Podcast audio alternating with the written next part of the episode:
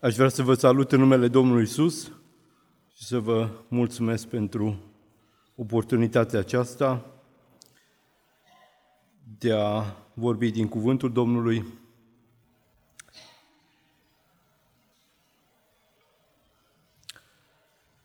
De multe ori ne frământăm și ca și predicator te tot gândești ce ai, mai, ce ai putea să aduci, ce ar fi de trebuință, și câteodată este o luptă de zile întregi, câteodată nu dormi din cauza aceasta. Și aș vrea în această seară, cu ajutorul Dumnezeu, să vă vorbesc despre un concept care este cuprins în Scriptură. Un concept pe care îl cunoaștem, dar s-ar prea putea să citim peste el pentru că ne-am prea obișnuit cu el. Și aș vrea pentru aceasta să citesc câteva versete din 1 Ioan, capitolul 2,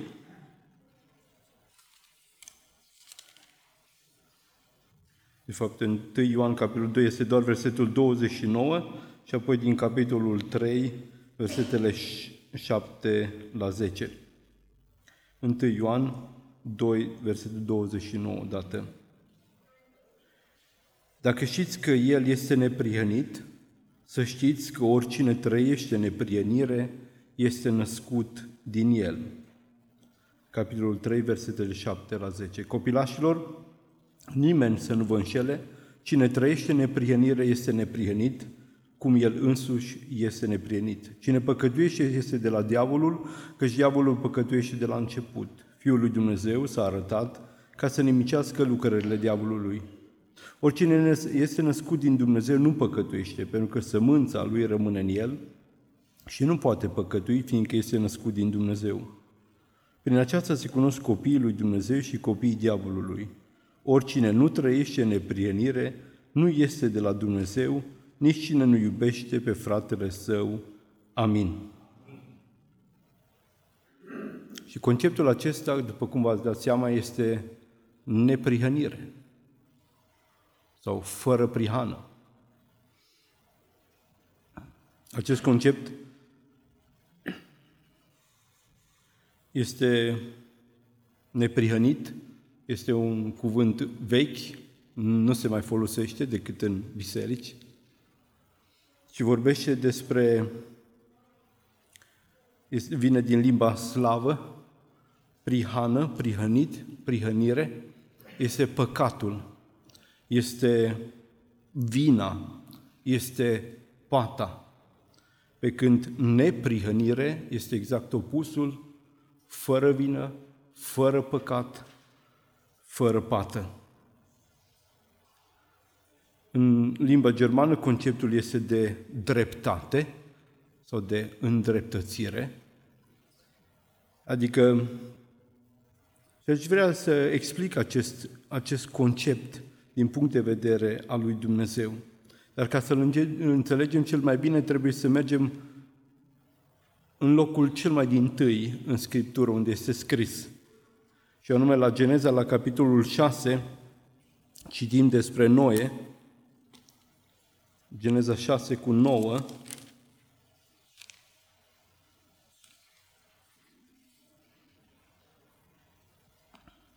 Iată care sunt urmașii lui Noe, Noe era un om neprihănit și fără pată între cei din vremea lui. Noe umbla cu Dumnezeu.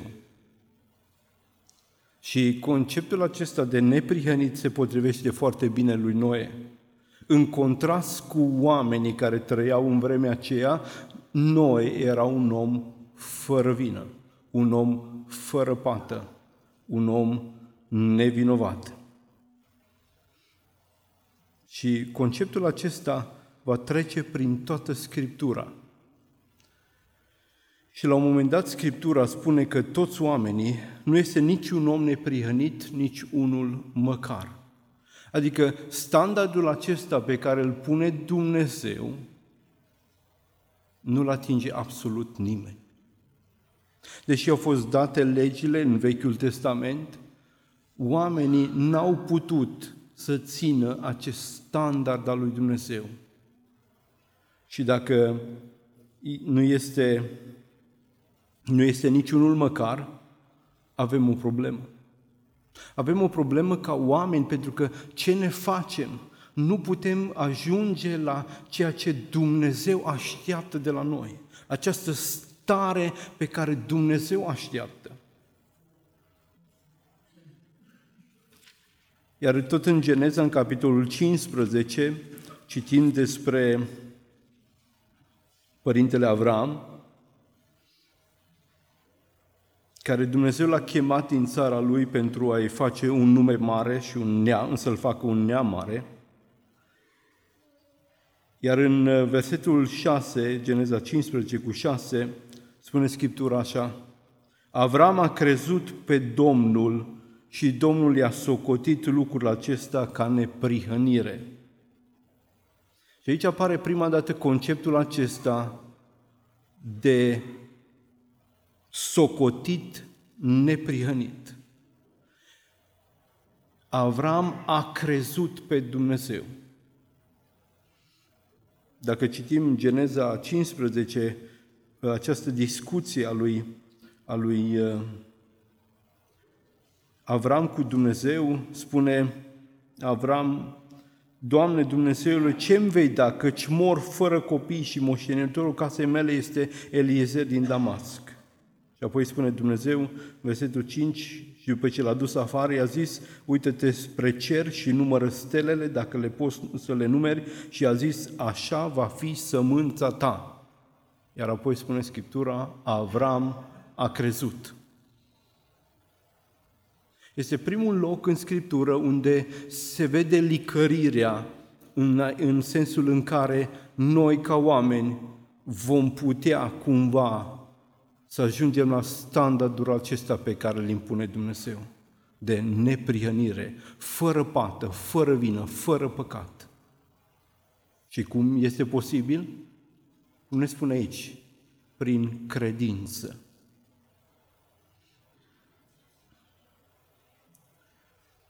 În Matei 5 cu 20, Domnul Iisus spune, dacă neprihănirea voastră nu va întrece neprihănirea cărturarilor și a fariseilor, cu niciun chip nu veți intra în împărăția cerurilor. Deci, cu alte cuvinte, Domnul Iisus vine și ridică standardul. Pentru că fariseii în vremea Domnului Iisus erau cei care împlineau și căutau să împlinească în detaliu tot ce este scris în Scriptură. Și prin această atitudine a lor, de multe ori erau aroganți și, și, și, și creditau lor înșiși această stare de neprihănire. Și vă aduceți aminte de cel levitul acela care s-a dus la templu și vameșul acela care stătea de departe și nici măcar nu îndrăznea să-și ridice ochii spre cer, se bătea în piept și îi spunea, ai milă de mine, Doamne. Dar Domnul Iisus spune, mai degrabă omul acesta s-a dus socotit neprihănit acasă. Pentru că Dumnezeu are un alt fel de standard. Noi vrem să fim socotiți, adică ca oamenii să vor, ne vorbească de bine. Dar ce mai important să ne vorbească oamenii de bine sau Dumnezeu să-și pună ștampila și să zică neprihănit? Și de multe ori căutăm să impresionăm oamenii și nu standardul lui Dumnezeu. Cum am spus, avem o problemă, la fel ca atunci când au auzit uh, ucenicii că cu a nevoie vor intra cei bogați în împărăția cerurilor, îi spun la Domnul Iisus, Domnule, atunci cine? Dacă cei bogați nu vor intra în împărăția celor care au banii, care au posibilitatea să cumpere, să... cine va putea?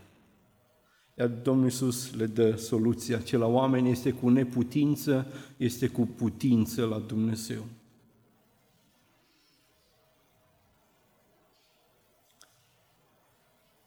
Și neapărat trebuie să ajungem în epistola către romani, pentru că epistola către romani explică acest concept um, de neprihănire, de stare aceasta după voia lui Dumnezeu.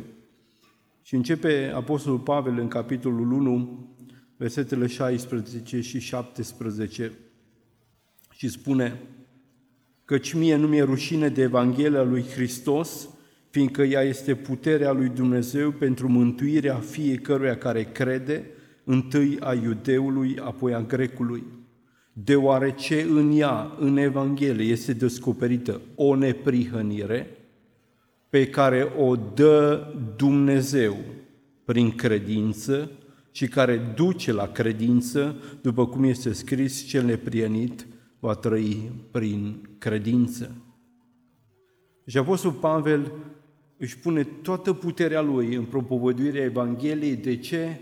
Pentru că în Evanghelie este descoperită această neprihănire, această stare după voia lui Dumnezeu pe care nu ne-o câștigăm noi înșine, ci pe care o dă Dumnezeu. Și aceasta este prin credință și duce la credință. Deci nu este ceva static, ci este ceva care continuă. În Romani, în capitolul 3, de la versetul 21, dezvoltă această, această stare a omului și dăm citire cuvântului așa cum este scris. Roman 3, de la versetul 21. Dar acum s-a arătat o neprihănire pe care o dă Dumnezeu, fără lege, despre ea mărturisesc legea și prorocii, și anume neprihănirea dată de Dumnezeu care vine prin credința în Isus Hristos, pentru toți și peste toți cei ce cred în El, nu este nici o deosebire. Fac o pauză aici, în citire. Și spune așa, vine prin credință pentru toți și pentru toți care cred. Cu alte cuvinte, noi, în starea noastră păcătoasă înaintea lui Dumnezeu, ni se face un mare har, ni se face o favoare extraordinară. Tu ești cel păcătos, tu ești cel mort în păcatele tale și Hristos face un schimb cu tine. El ia păcatele tale și le pironește pe cruce prin trupul lui și îți dă ție, prin credința în El, iertarea de păcat. Și îți dă neprihănirea Lui, standardul acela pe care noi ca oameni nu putem să-L îndeplinim, care l-a îndeplinit Hristos, ne este atribuit nouă și este conceptul acesta de îndreptățire, adică mă face drept înaintea lui Dumnezeu. Dar pot eu să mă laud cu ceva? Nu. Cum poți să te lauzi cu un dar? Te lauzi cu dătătorul și lauzi pe dătător, dar nu te vei lăuda niciodată cu un dar. Vei arăta tot timpul spre Cel care ți-a dat lucrul acesta. Și spune aici versetul 23 mai departe, căci toți au păcătuit și sunt lipsiți de slava lui Dumnezeu și sunt socotiți neprihăniți, fără plată, prin harul său, prin răscumpărarea care este în Hristos Isus. Toți au păcătuit, toți oamenii au păcătuit, nu este niciunul măcar. Și apoi spune, sunt socotiți, neprihăniți. Le este acordat această stare de neprihănire a lui Hristos. Și îți dai seama ce mare har ți-a făcut Dumnezeu ție și mie.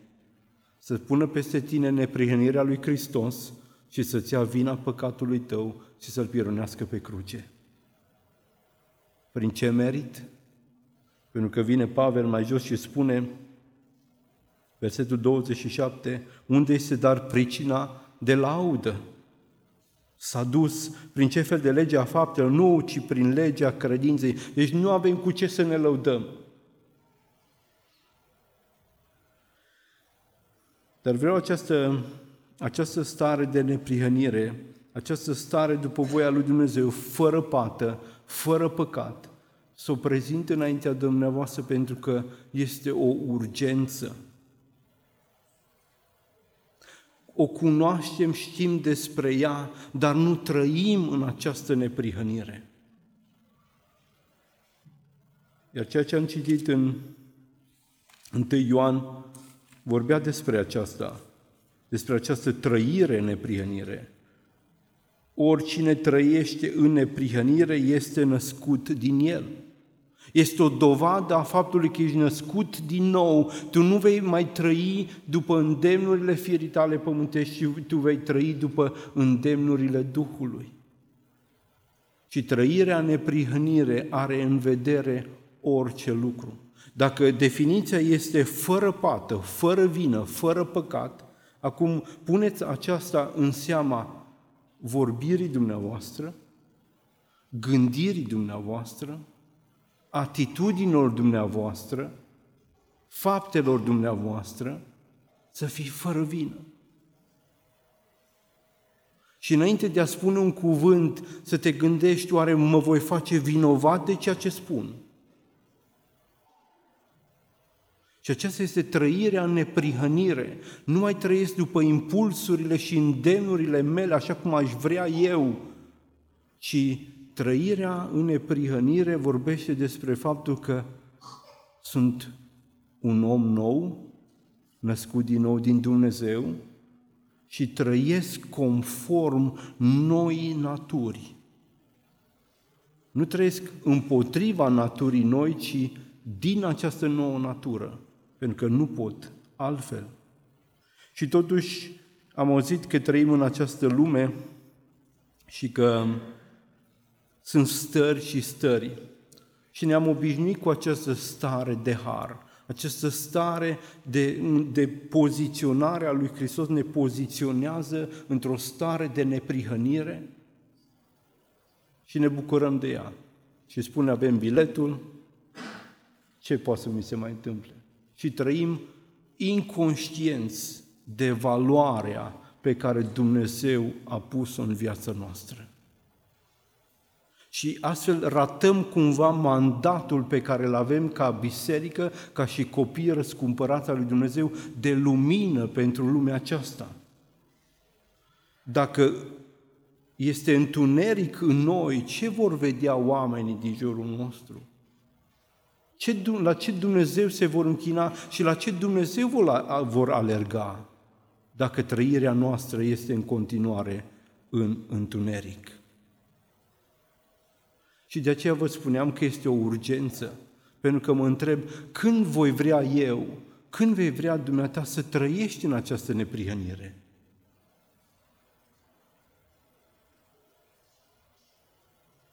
Și cel rău spune, hai, nu te găsi tu mai deștept ca toți ceilalți.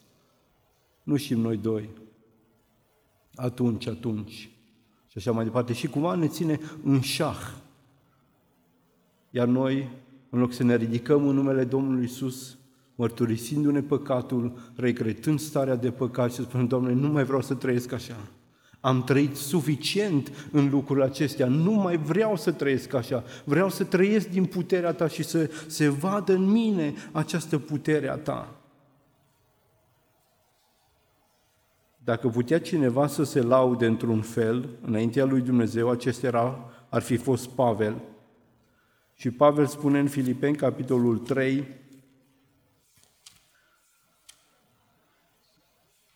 de la versetul 6,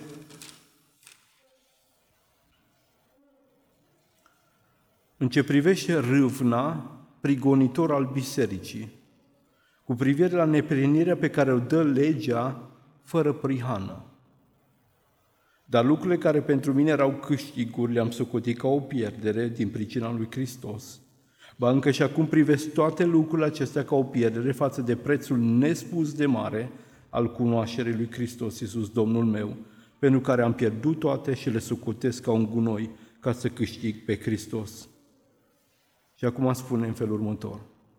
Și să fiu găsit în El, nu având o neprihănire a mea pe care mi-o dă legea, ci aceea care se capătă prin credința în Hristos, neprihănirea pe care o dă Dumnezeu prin credință. Dacă putea cineva să se laude într-un fel, acesta era apostolul Pavel și totuși el zice, eu nu vreau decât să fiu găsit în el având neprihănirea pe care o dă Dumnezeu prin credință, nu neprihănirea mea. De multe ori, pentru că fața este importantă și fața înaintea oamenilor, punem câte o mască din aceea evlavioasă, venim la biserică, dar traiul nostru este cu totul altul. Ai oare această neprihănire, ai primit această neprihănire a lui Hristos? A făcut Hristos schimb cu tine, luându-ți păcatele tale și dându-ți, dându-ți ție neprihănirea Lui? Dacă ai primit această haină a neprihănirii a lui Hristos, te bucurat de ea și ai statutul acesta de copil al lui Dumnezeu, Biblia te învață și ne învață să trăim în această neprihănire. Să nu mai trăim cum trăiesc neamurile. Și noi suntem ai lui Dumnezeu, copii ai lui Dumnezeu, oameni ai lui Dumnezeu. Și dacă suntem ai lui Dumnezeu, cum ar trebui să fie traiul nostru? În 1 Timotei, capitolul 6, Apostolul Pavel îl îndeamnă pe Timotei. Noi spunem tânărul Timotei, dar este valabil pentru noi toți. Iar tu, om al lui Dumnezeu, fugi de aceste lucruri și caută neprihănirea, evlavia, credința, dragostea, răbdarea, blândețea. Tu, om al lui Dumnezeu, fugi de aceste lucruri și caută neprihănirea. Iar în versetul 14 spune să păzești porunca fără prihană și fără vină până la arătarea Domnului nostru Isus Hristos. Gândiți-vă la standardul acesta, fără vină, fără pată, fără păcat, în vorbirea noastră, în gândirea noastră, în acțiunile noastre. Iar în, în, în 2 Timotei 2 cu 22, tot acest îndemn este pentru omul lui Dumnezeu, fugi de poftele tinereții și urmărește neprihănirea. Fugi de poftele tinereții. Și noi, ca și copii ai lui Dumnezeu, auzim de multe ori întrebări cât de mult pot să mă duc spre prăpastie și totuși să fiu al lui Dumnezeu. Cât de mult pot să fiu și cu Dumnezeu și cu lumea. Am ascultat ieri o predică în care spunea lucrul acesta un frate. A spus că i-a venit foarte multe întrebări și a cerut întrebările respective legate de tot felul de dependențe și așa mai departe ca să facă anumite emisiuni. Și spune, m-au copleșit întrebările acestea. Cât de departe mă pot duce și tot eu să fiu cu Dumnezeu. Dar asta nu cumva este o gândire bolnavă? Îmbolnăvită de lumea aceasta, de sistemul acestei lumi, lumi care spune să fii ca lumea, dar totuși să vrei să fii și cu Dumnezeu. Mă doare inima când, când aud astfel de lucruri. Când oamenii vor și cu Dumnezeu și cu lumea. Cât de mult putem merge, cât de mult putem merge. Iar în 2 Timotei 3 cu 16 vedem că avem un ajutor. Este această scriptură. Toată scriptura este insuflată de Dumnezeu și de folos ca să învețe, să mustre, să îndrepte, să dea înțelepciune în neprihănire. Dacă noi nu știm ce înseamnă acest concept, dacă nu știm ce ar trebui să facem, ce ar trebui să alegem, cuvântul lui Dumnezeu este sursa și ajutorul nostru pentru traiul după voia lui Dumnezeu. Și întrebarea pe care ți-o pun în această seară este ce relație ai cu cuvântul lui Dumnezeu. Ești ucenic al lui Hristos? urmașa lui Hristos, copila lui Dumnezeu, fără cuvântul lui Dumnezeu ca și hrană zilnică, nu vei putea rămâne pe cale. Neprihănirea dată de Dumnezeu. Dumnezeu îți atribuie ție calitatea lui Hristos și îți ia păcatele tale și te numește copil al lui Dumnezeu. Și a făcut-o cu mine și a făcut-o cu dumneata. Întrebarea este, cât de mult ne socotim noi lucrul acesta? Îl nesocotești? Îl iei ca un lucru de apucat? Și trăiești o zi după alta cum vine? Fraților, nu-i vorba despre a vă judeca pe dumneavoastră, ci a vorbi în dreptul meu. Pentru că de multe ori ne trezim vorbind atunci când n-ar trebui să vorbim. Și ca și copii ai lui Dumnezeu avem noi sfaturi pentru toți oamenii, fără ca aceștia să ne fi cerut sfatul. Și greșim în felul nostru de gândire, în felul nostru de vorbire. Și pentru noi înșine avem un standard mărunt și spunem, a, păi nu e așa o mare problemă.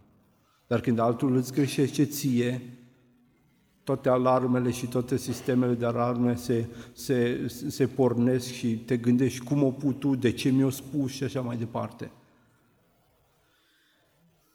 Și tot Scriptura ne învață că dacă avem pricină să ne plângem unii de alții, să ne iertăm cu Christ, cum Hristos ne-a iertat pe noi. Mă întorc la această epistola a lui Ioan,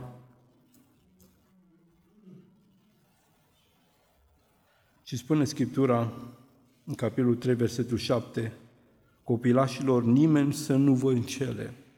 Cine trăiește în neprihănire este neprihănit, cum el însuși este neprihănit. Trăirea în neprihănire arată că ești un om neprihănit arată ceea ce s-a întâmplat la nivelul Duhului tău, la nivelul interior și tu manifesti în afară.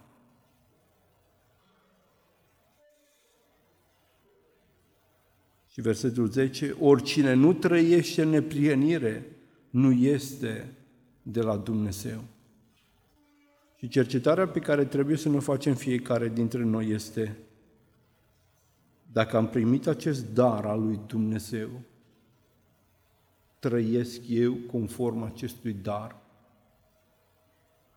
Ți-a dat Dumnezeu iertarea de păcat, te-a scos din groapa mocirile, din groapa pieierii, din păcat, te-a spălat în sângele Lui, ți-a dat o haină nouă, te-a făcut copilul lui Dumnezeu, ți-a îndreptat pașii, ți-a pus pașii pe stâncă și pentru o vreme ai mers cum trebuie. Iar mai apoi te uitat în stânga și în dreapta, ai zis, apoi și celălalt face, apoi și pastorul face, apoi înseamnă că îmi pot permite și eu. Și ai lăsat standardul lui Dumnezeu. Fugi. Fugi. Aceasta este atitudinea copiilor lui Dumnezeu să fugim de lucrurile întinate ale lumii acesteia și să nu fugim niciodată de Dumnezeu, ci către Dumnezeu, pentru că El ne primește cu brațele deschise. Îndemnul meu în această seară este să reluăm să citim Scriptura și conceptele acestea pe care le cunoaștem deja și care citim așa peste ele – să ne gândim adânc la ele ce înseamnă cu adevărat și la ceea ce ne cheamă să împlinim.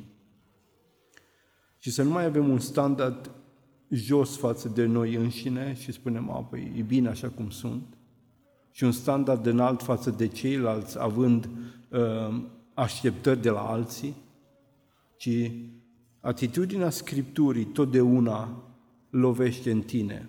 Atunci când citesc Scriptura, trebuie să lovești în tine. Doamne, citesc aici, eu nu sunt cum citesc aici și te rog, curățește-mă.